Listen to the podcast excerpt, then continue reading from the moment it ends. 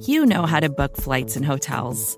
All you're missing is a tool to help you plan that unbelievable travel experience. That's why you need Viator. Book guided tours, excursions, and more in one place. There are over 300,000 travel experiences to choose from, so you can find something for everyone. And Viator offers free cancellation and 24 7 customer support for worry free travel. Download the Viator app now and use code Viator10 for 10% off your first booking in the app. Find travel experiences for you. Do more with Viator. In 2022, Team Milk came together by sponsoring female marathon runners for the marathon in New York City.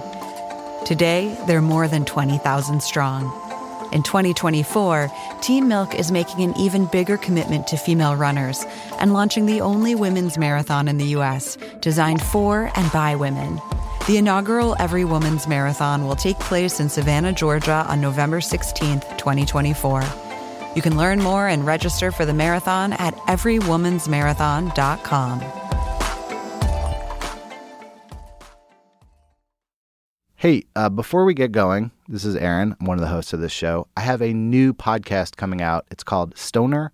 I talk to creative, interesting people who enjoy marijuana.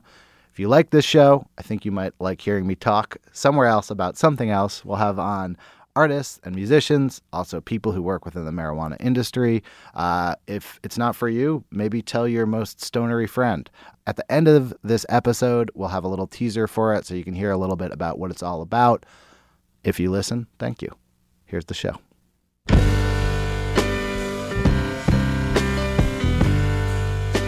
Hey, welcome to the Long Form Podcast. I'm Aaron Lammer here with Max Linsky and Evan Ratliff. What's up, you guys? Hey, Aaron. I understand that you did an interview for I this did. week's show. I did. It's with uh, Hrishikesh Hirway, uh, who is behind Song Exploder, uh, which is a podcast I greatly enjoy. It's a it's a music podcast, and he breaks. It's like one. Each episode is one song. He breaks down. It's with the musician. It's a musician breaking down their own song, explaining how they made it. Um, in terms of why I was interested in having him on this show, he's pretty clear to say he does not consider what he does music journalism or music criticism, but I think it has some of the same aims as those things, and it's an interesting way to tell the story behind music in a way that feels really direct and uh, right from the person who made it. I feel like it's telling about Song Exploder that you, Aaron Lammer, who like knows everything about music, and me, Max Linsky, who has zero taste and knows nothing, both really enjoy Song Exploder. Song Exploder is really interesting um, to me because you very rarely get to hear multi-track breakdown. Like you could listen to music your whole life and never hear isolated tracks. There was only one. There's one other show. There's a show called um, BBC Classic Albums that shows like artists in the studio with their like original tapes, and you can hear individual tracks. But it's a in the same way. I hope that this show maybe gives people an idea of how um, pieces of nonfiction, magazine articles are constructed you often don't get a peek into that world. You see the edited, finished product, and you don't understand what the ingredients are. So it's a real privilege. Um, he's done hundred episodes to be able to hear what do the just the drums sound like uh, on this song. What what is you know how is this sample chopped in this exact portion of the You song? also, you can't. They're they're not that long, but you can't listen to just one. That's what happened to me. I started listening to artists that I like, Yeah. and then suddenly I'm listening to artists I never heard of, and then picking up their music from there. I don't know if you guys have favorites, but my, my favorite is the BoJack one. The Bo- the BoJack Horseman theme song is really excellent. The um, I also highly recommend the uh, composer of Moonlights episode is really interesting.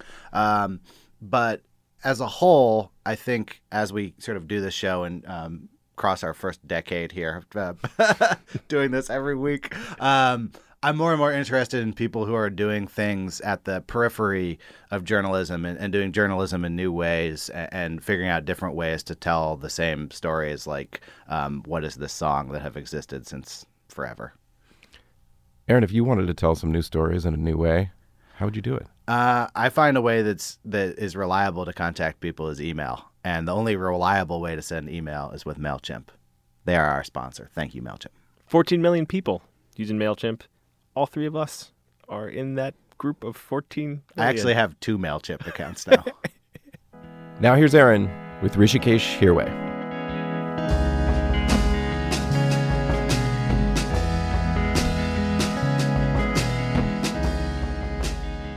welcome Hrishikesh Hirway. Thanks so much. Thanks, Aaron. Um, give people the uh, very, very brief elevator when you meet a person at a bar. What is Song Exploder? Um, sometimes I have to explain what a podcast is first, but then uh, I had my first assuming- interview that started with what what is a podcast a couple of weeks ago. That's always great. That's great. Um, so, Song Exploder is a podcast where musicians take apart their songs and piece by piece tell the story of how they were made. And that's how I start every episode, just in case somebody's coming to it for the very first time and they've uh, never heard of it. That's what they hear on the show. you work in the same terrain as uh, a music writer or a music critic, but I would never describe you as either of those things literally. H- how do you relate what you're doing to these more uh, established canonical forms of music journalism media? yeah, I don't know how it fits or if it fits in there at all. The thing that I've, I feel like I've related it to most is, well, there's there's two things. One is sort of like a remix, and the other is like more like a design project. A- And I think that those two are related. They're certainly related, at least in my own mind, and the way that I go about both of those things, because um, I think that for a journalist and having no background in journalism and having never been like in a newsroom or had to really deal with some of these questions, I feel like there are different rules for journalism, like a, a more stringent adherence to like documenting what somebody's saying and, and how they're saying it, where um, you might cut down for, for content. You know, you might skip a question or something like that, or you might even cut people saying um or uh to clean up the flow of a conversation. But generally, there's this sense of you're presenting a recording of what the person said. And I'm technically not doing that. I'm like presenting what I think people mean and, and trying to present what they mean in the best, sort of like most articulate, most like beautiful way I can possibly present it, I think. And I feel like I end up breaking what would probably be rules for a regular journalist. To, Does that have to do with sort of coaching people? Like, I'm curious how people tell their stories so well. How, how much do you have to intervene to guide those stories into such a like articulate and sort of resonant uh, whole? there's some stuff that's definitely happening on the interview side, um, but I would say most of it is happening on the editing side. Interesting. Um, and so, you know, just like the way making a song has like sometimes the actual path is meandering, but even just talking about uh, how a song is made, you know, you forget stuff and you, you come back to it and, you know, they talk about the drums and then later I ask them about a bass thing and they're like, oh, actually, no, this other thing came first, you know, and so it gets told all out of sequence. Um, and then it's up to me to kind of like condense those things and put it, put it in order.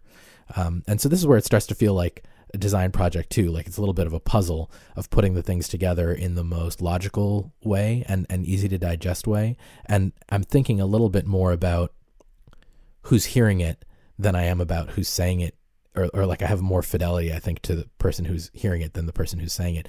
Um, and and I'm so I'm taking some liberties, or maybe I'm taking actually kind of like a lot of liberties with their words and cutting things up and you know like Frankensteining sentences together. Like uh, there's a lot of stuff on Song Exploder where an idea starts from one part of the interview, the middle is from another part of the interview, and the end of the sentence is from another part of the interview. But I know because I was there for the whole thing, I know what they meant. yes. Um, and Well, uh, No, I mean it's it's interesting that you would you would think of that as taking a greater liberty than to me, like say a musician's profile in which someone goes and hangs out with someone for two hours and then like clips like two sentences of quotes is like, whoa, you've like excluded almost everything that happened. In a way, like when I hear a song exploder, I don't necessarily assume it's linear, but I assume that it's sort of true to the uh, heart and soul of how they represented their song. I mean, I hope so, but that's the thing. I guess you know, you never really, you don't know. um, and I am cutting out. I am kind of doing that, where I'm spending like an hour to an hour and a half with them, and then just putting out ten minutes of them uh, talking from that. But um, but I am trying to be as empathetic as possible, and um, you know, one thing that I definitely am also doing that's different from maybe how a journalist might approach it is I'm trying to make them look good as much as possible. Right.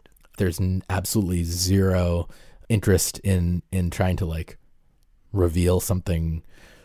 I'd never ever ever want an artist to hear an episode that I've made and have them feel bad about how it turned out or embarrassed or anything like that. How long has the show existed now? Um, just over three years. Three years. Okay. So it feels part of a, a wave both in the internet and um, with music itself. At least in, in my experience as a listener, I remember going on things like uh, what is now known as Genius for the 1st time, or a site like Who Sampled. There are these sort of rich troves of information that previously just didn't exist. Like there was never, there previously was not a, you know, a, a comprehensive database of sample u- usage or something I think of in in Song Exploders.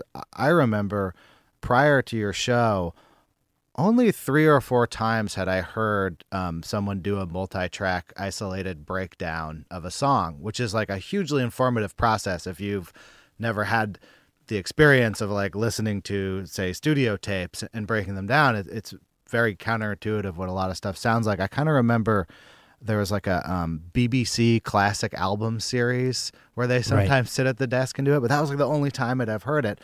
Now you're at episode 100. It feels like there's something of a movement that um, takes a lot of its uh, influence from from information and from sort of charting uncharted territory in a documentarian archivist kind of way rather than a critic's role. Was there stuff that you were thinking about when you started out with the show, wanting to emulate or build upon? I think the primary thing was just the sounds of the stems of the isolated elements themselves. Whether I would be making my own music or listening to somebody else's music um, in their studio or something that they're working on, whenever I would get to hear, you know, the soloed track of just like, oh, this is what just the guitars sound like, or this is what all the vocal harmonies, if you just listen to those, this is what it sounds like. That's like some of my favorite most satisfying moments of making music and, and experiencing music as a musician. Um, but there was something kind of private and insider about it.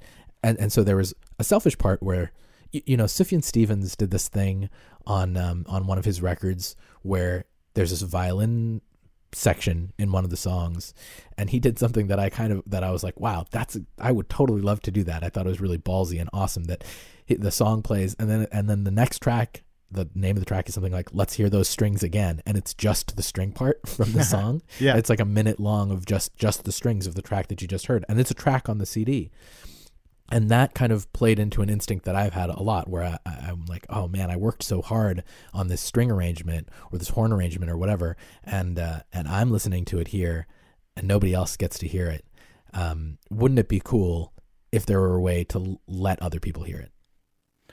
I have a something of like a stoner's tendency to find like almost every isolated track kind of beautiful. Is it hard for you to be selective and say like, yeah, this isolated track, this is the interesting one to listen to? Like, h- how do you how do you zero in on when you take a song and start taking it apart? What are going to be the important parts to tell the story? Well, that's the nice thing about combining with the interview. You know, there have been times when a band will take like a song and they'll just upload the stems on SoundCloud and you can just listen to it, you know, the three minute song track by track. And that's cool and kind of neat. But combining it with the story about the song gives it some framework. And so sometimes I will leave out a stem because there's no good story around uh, about it, you know. Um, or I might end up using it if it's really beautiful and there's not, not a good story about it, or there's there's nothing particularly interesting that's said of it. I can still use it as like score. So there is this other textural way that I can pull it into the episode. But usually I pick what's going to be in there, sort of balancing both how beautiful the stem is and then how great the story is that goes along with it. how do you how do you deal with the issue of I was actually even worried when we started this show.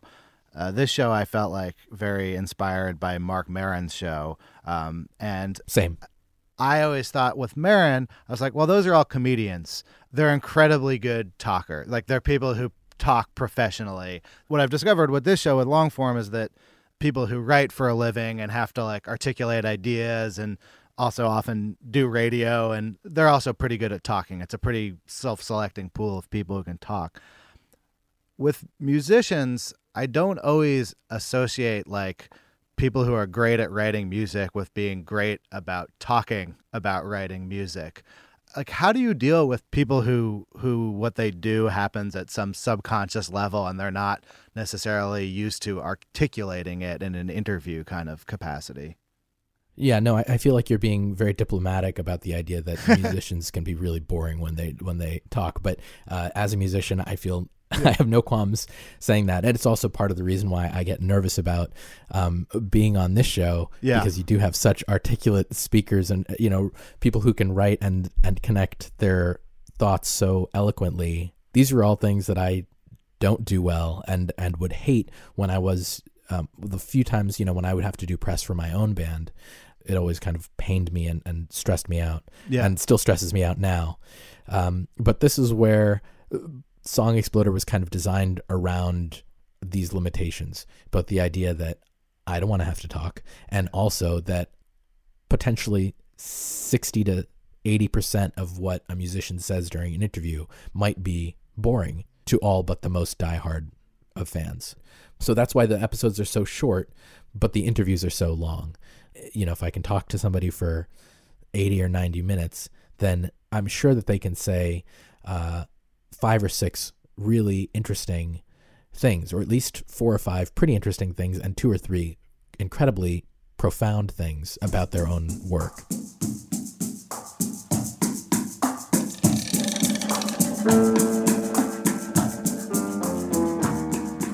Hey, I'm going to pause things here for a quick word from our sponsor, MeUndies. If you're like me, you probably don't think very much about your underwear. You just buy them when you're buying some clothes and then keep them forever. That is a terrible way to live. Not only do you have some crappy old rundown underwear, but you never really know when to replace them. There's a better way, MeUndies. They are seriously soft, feel-good undies delivered right to your door. Designed in LA, made from sustainably sourced micromodal fabric that's three times softer than cotton. The best part, in my opinion, is you can save time and you can save money each month by opting for a monthly subscription. But even if you're not ready for that, that's okay. You can still save. You can get 20% off your first pair when you go to meundies.com slash longform. So go ahead, revamp your underwear drawer. You've earned it. Once again, meundies.com slash longform for 20% off your first pair, and you'll be supporting the show. Thank you, MeUndies. Here I am back with Hrishikesh Hirway.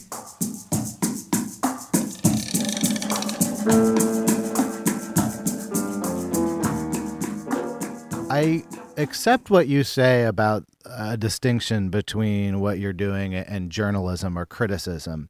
But if you're doing 80 or 90 minutes worth of interview and you're putting out a product that has what about 20 minutes of interview in it? Mm, more last- like eight to twelve. 8 to 12 minutes of interview. Uh, What- yeah, average. What you're doing is on some level writing. Um, you're taking the raw material of a bunch of interview bits and, and writing what I think often comes across like a very well written essay out of them. I'm curious how you developed that skill and and, and how it's evolved over a hundred episodes. Um, that sense of the essay within the episode. That's interesting. I never have thought about it as writing. Actually, one time I remember Roman Mars used the phrase writing with other people's words when he was talking about how he builds a 99% invisible episode um, where he condenses the information from the interview and then, you know, kind of writes around stuff. And I was kind of jealous of that. And again, I don't feel totally comfortable doing that, like coming in and doing like the explainer around their words. So I never really thought of it as writing. It definitely felt like I was just editing. Um, this is maybe where it felt more like a remix to me because I felt like I was given other people's work, uh, their other people's ideas and thoughts and music, and then um, my job is just to try and create something that has like with any song, it has a, a place where it starts and there's some kind of emotional content to it, and you try and build an arc into it, and you try and ha- have it end with some level of uh, satisfaction. And there are little stakes and things that you build into it to try and do that. So I, I think, it, I guess maybe, um, I don't know if this is entirely true, but probably the closest thing I could give to an answer is, is maybe it comes from music. Interesting. Well, I assume a lot of these people you can't have like unlimited time with. What like do you ask for like at least a certain amount of time to be able to pull off an episode? I ask for at least an hour. I don't always get it. Uh, Wow. With Bono, with Bono, they were like, "You have 15 minutes." And and does that like is that a like potentially like oh shit I just don't even want to do it then or are you just like no we'll figure out how to do it with 15 minutes? Yeah, I mean, you know, so there at least it, it wasn't the only interview. They said I had 30 minutes with the Edge and 15 minutes with Bono. Um, so that was a little bit risky, but I did the the Edge interview first and we hit the 30 minute mark and I was trying to wrap up, you know, being like I was like, "Hey, thank you so much for talking to me." And uh but then he kind of blew past me and like kept going. And and we weren't in the same place. They were in Canada on tour and I was here in LA. And so I was texting the publicist at the same time and I was like, "Hey, I, I'm sorry. I tried to tried to end it. I know you you know he has to go." And she wrote back and she was like, "No, no, no. That means that he's into it. Like it's totally cool."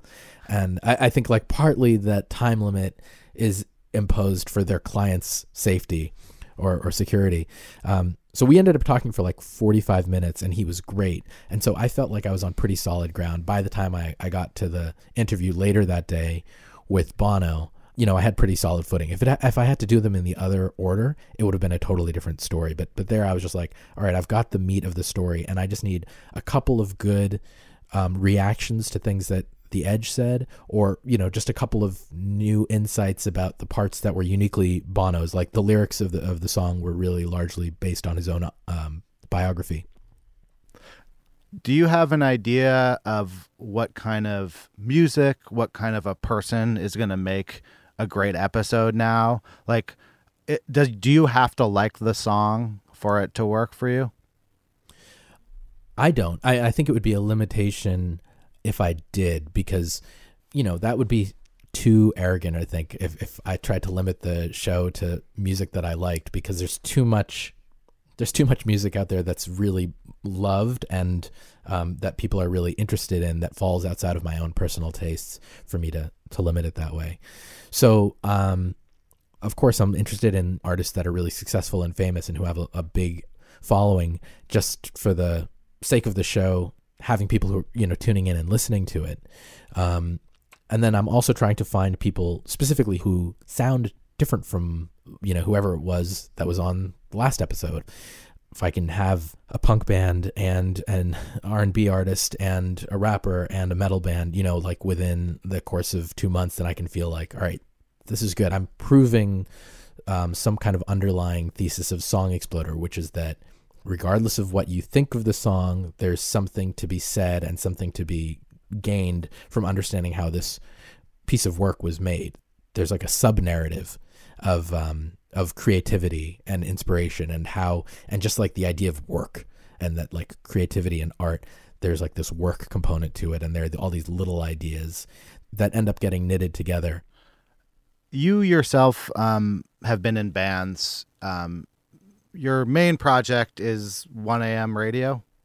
that's been the thing that I, I started that when I was in college and um, has been like kind of a through line for music for, for most of my adult life.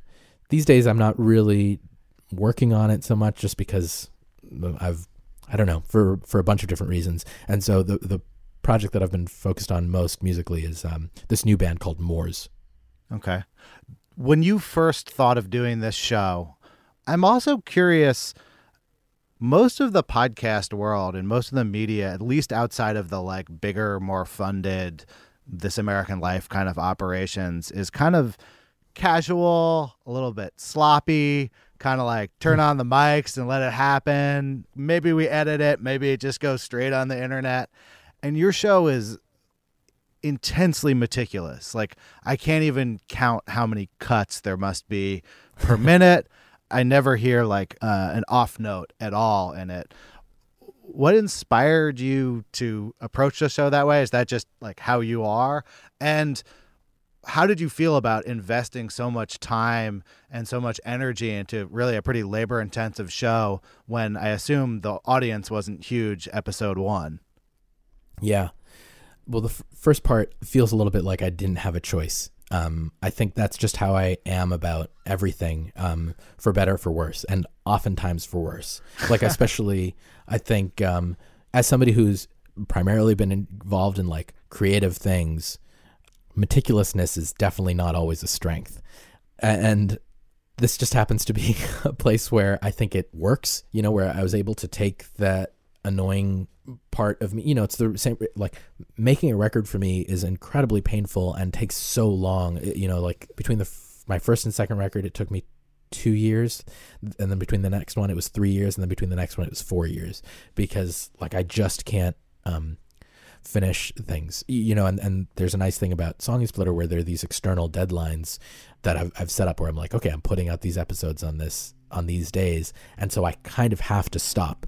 But otherwise if i didn't have those i i, I definitely would not have put out as many episodes so far and and I mean, the bar you've set for yourself is pretty extreme. Uh, you're averaging what about three episodes a month? yeah Like, there's um, people who have like entire offices um, of people to produce like that much material. How did you decide? Hey, I'm just going to do three episodes a month. Um, originally, it was two episodes a month because I was doing a lot more music around that time. In the first year, I was touring a bunch and I was working on a film score, and so I was like, I think I can maintain a two two episode a month schedule. But I started to realize that people who put out shows more frequently, they just kind of were in the public consciousness more. I felt like, or, or you know, uh, maybe this is this is a mistake. I might be mistaking the public consciousness for Twitter. Um, but You're not the first person who's made that mistake. but it felt like uh you know the more you put out then there's the that's another chance for to be the subject of a conversation between people and trying to get people to tune in and discover this this felt very much like uh, related to what I've gone through with music where you know you're always trying to figure out how to stay relevant not have people forget about your band between records between tours between songs I assume you didn't start this thinking like this is going to be my full time living. I'm going to like just make this podcast, but it seems like it's evolved into something that is a pretty like deep and rich enterprise for you. You're doing stuff with Google Play Music, you do live shows. I mean, you've you've built a lot of infrastructure out of the podcast. Yeah, no, I, I definitely didn't think that it was going to be full time, and part of the re- reason why it switched was because music stuff just kind of slowed down, and then I was like, hmm, I could put out a third episode. Like I had the time at that at that moment,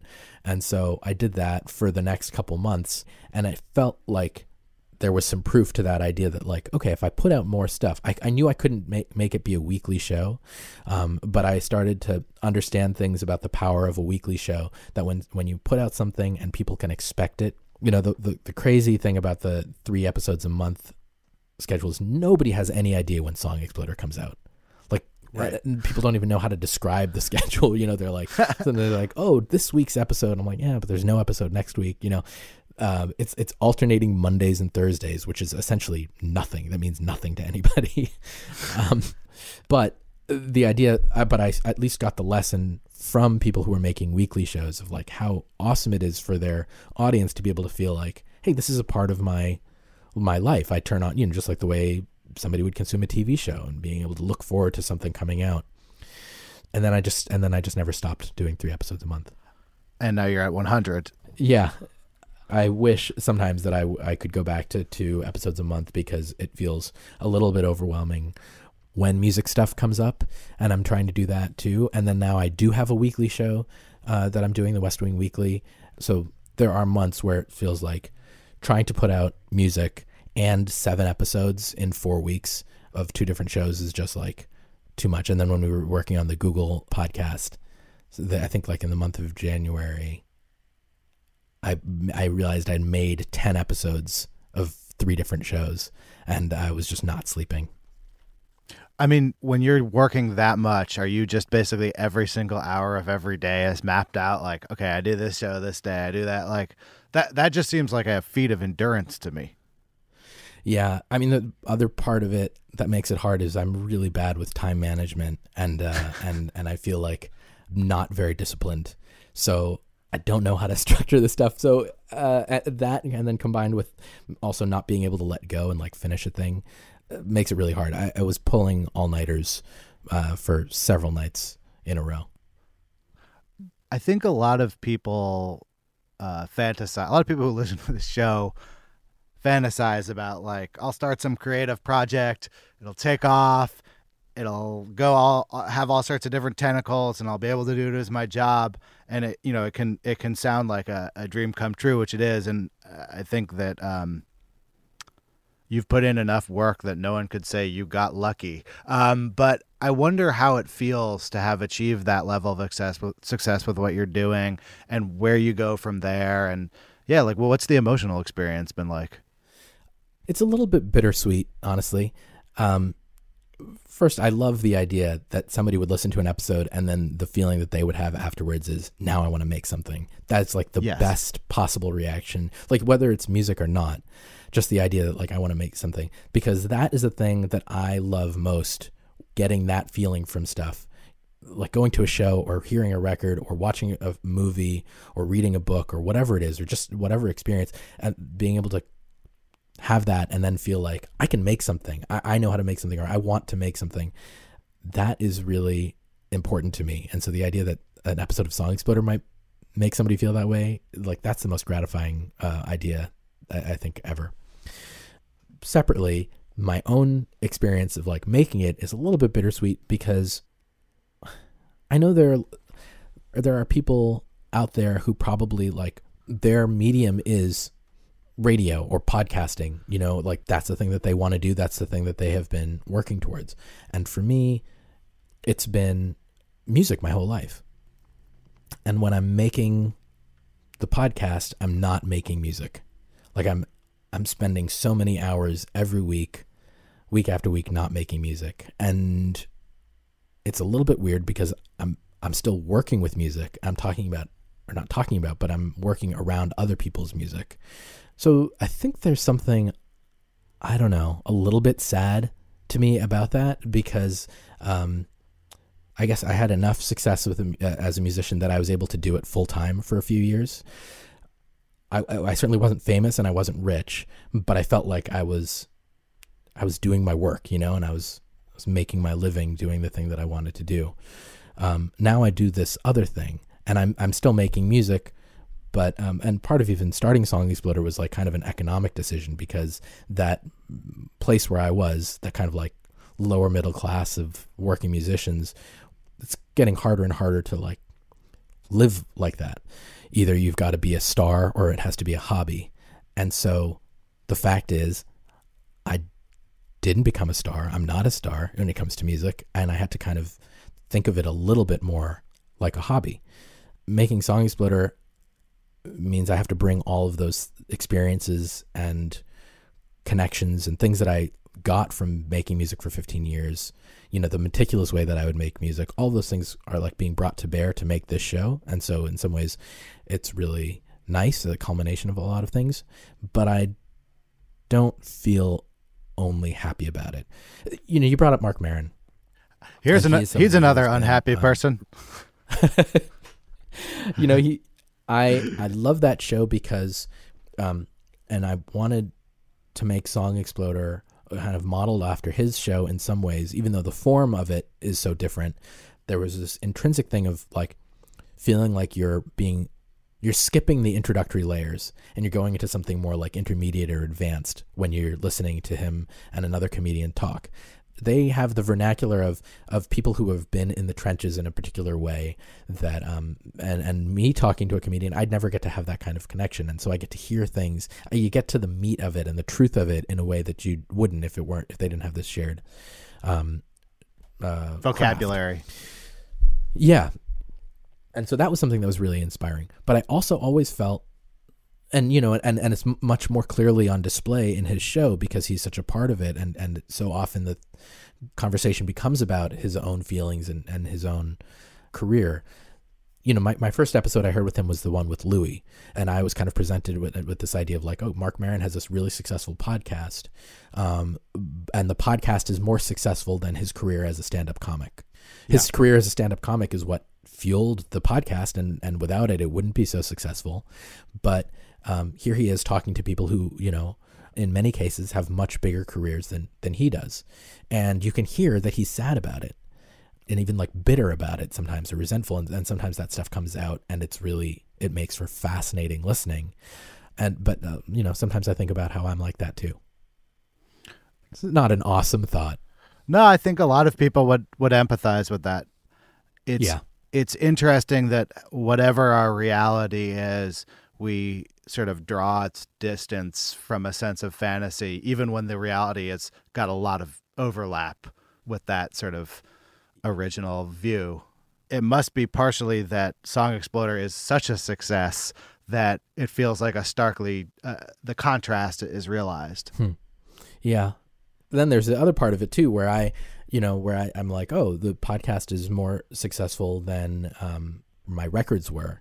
But then there's the same instinct that makes me feel bad about the records. I feel bad about the podcast, where I, I'm glad I've gotten to 100 episodes, but I'm always thinking of like, why isn't this show bigger? Like, why? What am I doing wrong? Why can't I get a bigger audience for it? And part of it, and th- this is part of where like my experience dealing with these kinds of thoughts about music have, have kind of come through too a little bit where you know not everything is made for a mass audience. Um, there are things where even at its best version the best executed version of it it's something that's going to only appeal to like a certain number of people and and maybe like a highly meticulously produced show about a musician taking apart a song it's not going to have the same kind of appeal as a suspenseful serialized true crime drama. Well the whole scale of all of this stuff is just mind-boggling now compared to you know, when you look at even a lot of like great records, how you know little they sold at, at the original time, or even the scale of like uh, like a print magazine like the New Yorker, which is like had this massive cultural influence for decades and decades and decades and has under a million subscribers. Right. You know, there's a weird inflationary sense of people out there that doesn't necessarily match like how art has been pacing itself over the last hundred years or so. Yeah, this is something that I, I think about all the time, which is like trying to figure out how to get back to viewing music and or and podcast whatever any kind of like creative output the way that I did when it wasn't my job that when I was in college and just loved you know whatever band or or whatever film I wasn't thinking at all about like oh well what were the box office receipts like, or you know what what are the sound scan numbers? Yeah. I, it I flopped. For, yeah, I, I, worked for a little while at a record label, the record label that the One AM Radio was, was signed to. I was the creative director there, and and it was a really great experience for me in a lot of ways but i also think that in some ways it was like profoundly damaging to my like self-esteem as a creative person because i was actively engaged with the business. And more importantly i saw how people outside of the people who were making the music kind of dealt with the reality of that. You know like how much the direct correlation between like oh these are your sound scan numbers these are the kinds of attention and resources you're going to get from the label. Because of that attention these are the kind of narrative that gets pitched if something gets pitched at all out into the world and then this is how people out in the world like end up receiving it. It was this uh, crazy thing that made me feel like having a hit or having commercial success was so so important. Whereas when i was you know 19 like who cared how many copies the seven inch that I bought. Like I saw a band in a basement and I loved them so much, and I bought a seven inch and I listened to it every day for like three months, and I thought it was the greatest thing and and super profound, and that was what was important to me. And when I was making stuff, I would be like, I want to have that feeling. I want to have that kind of connection with somebody. I want to make something that's important to one person as this one record was important to me. I haven't listened to every episode, but I can't really think of a Song Exploder episode where someone's explanation of the song has to do with the music business or has to do with labels or money or uh, advancing the career or anything like that. Is that stuff get edited out or does it you just naturally radiate that's not what I'm interested in? Uh, no, those stories do sometimes come in, and I actually really love them. There's one that in particularly that I really love, which is um, the Peter Bjorn and John uh, episode uh, about young folks. That song is such a massive hit, and that band became so huge. I feel I felt like to me like overnight based on that one one song. Um, I was a big fan, kind of immediately. And one of the things I loved about it was the drum sound in that in that record. Um, but then it turned out that the reason why the drums sounded the way they did is because on the record they had made before, they had had this feeling of like, we're going to take over the world. And they spent a lot of money on the record thinking that they were going to be like a huge hit then. And then that record didn't end up doing that for them. They didn't have that kind of commercial success. And it was like super disappointing for them. And they thought, that that might be it. They almost broke up as a result of it, as a result of like the lack of you know, commercial success. They decided to make one more record, but uh, in reaction to it, they made it super cheap. Just, be just like, well, you know, we're not going to try that again. We're not going to invest all these, this money into something in case it doesn't work out. And so they recorded it in their like practice space, and that had bad acoustics in there.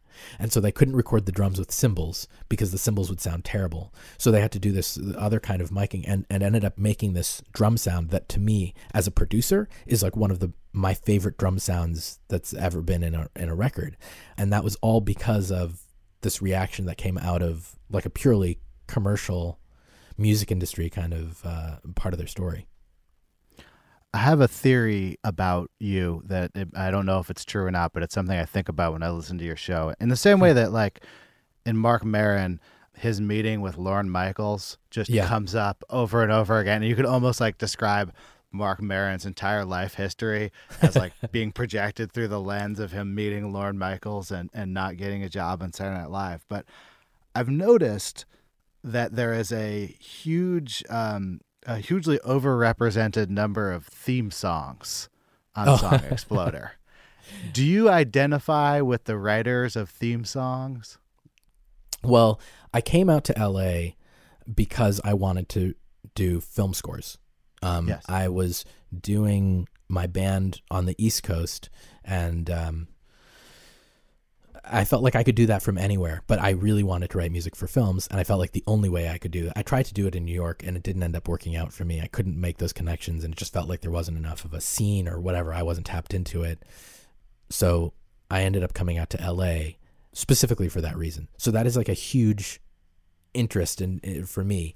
But then there's also I think like it's from a purely strategic business kind of move. It's a good thing for me to do because you get to tap into sometimes like two different sets of audiences. I did an episode with BoJack Horse, uh, the BoJack Horseman theme, um, that was written by Patrick Carney of the Black Keys, and suddenly all these people who love BoJack Horseman, which are millions of people, plus all the people who like the Black Keys, I get to appeal to all of them. You know, like I, I get to spread the net further with that. You know, to, to the extent that I'm just trying to like drive up the numbers for the sake of the business of Song Exploder or the sake of the viability of the show, both in terms of like being able to book artists and say, hey, look, this many people listened to the last episode, or to say to sponsors, hey, look, people are actually downloading this show.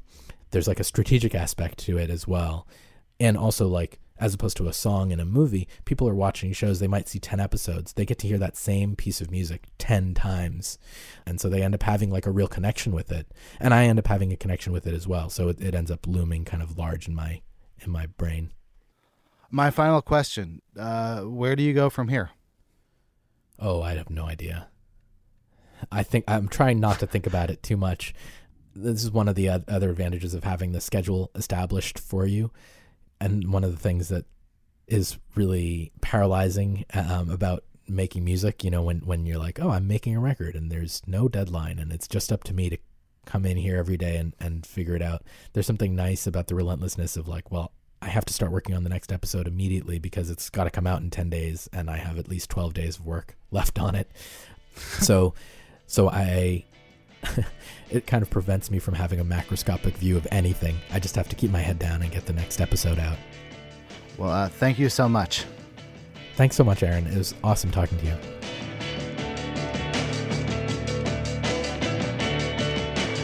And that was the long form podcast. Uh, thanks very much to Janelle Pfeiffer, who edited this show, and to our intern, Courtney Harrell. Of course, to my co hosts, Max Linsky and Evan Ratliff.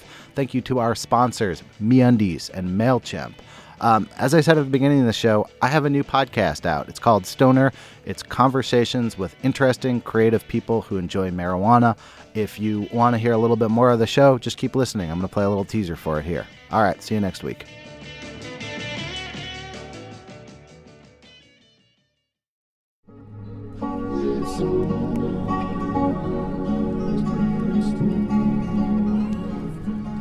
Hey, uh, I'm Aaron Lammer. I have a new show coming out. It's called Stoner. I myself enjoy marijuana and have for many years. So it's been fun buying legal marijuana for the first time and seeing people's attitudes change. And I think that means that a wider swath of people are trying and often really liking it. And I'm curious who they are and so I'm going to go seek them out and talk to them about it. Um, who am I? I am a podcaster. I started a literary site called Longform. I write songs with Francis and the Lights. We've done work with Drake and Kanye West and Bon Iver. We toured all winter with Chance the Rapper. Anyway, all the places my life takes me, I meet creative, interesting people who enjoy marijuana. And I love talking about it with them. So that's the inspiration for this show. We'll be talking to artists musicians, people in science and technology, uh, people who work within the marijuana economy, but mostly people who consume it. I think we'll start with questions like, when was the first time you ever smoked weed? And just see where that can take us. Because a question like that asks a lot of things. It asks where you're from, uh, who did you hang out with when you were in high school, what did your parents think? I've done a few of the conversations already. They're funny, uh, they're very human. So I encourage you to subscribe. The iTunes page is up now. The first episode will be available shortly. I look forward to seeing you then. Why do you run?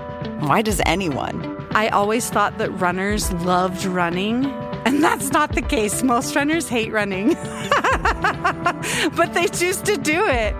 In the new docu-series Running Sucks, brought to you by Team Milk, Abby Ayers learns why women runners everywhere are driven to go the distance. It really is about taking my power back and proving myself wrong. Team Milk is about fueling women's performance and helping them along their marathon journeys.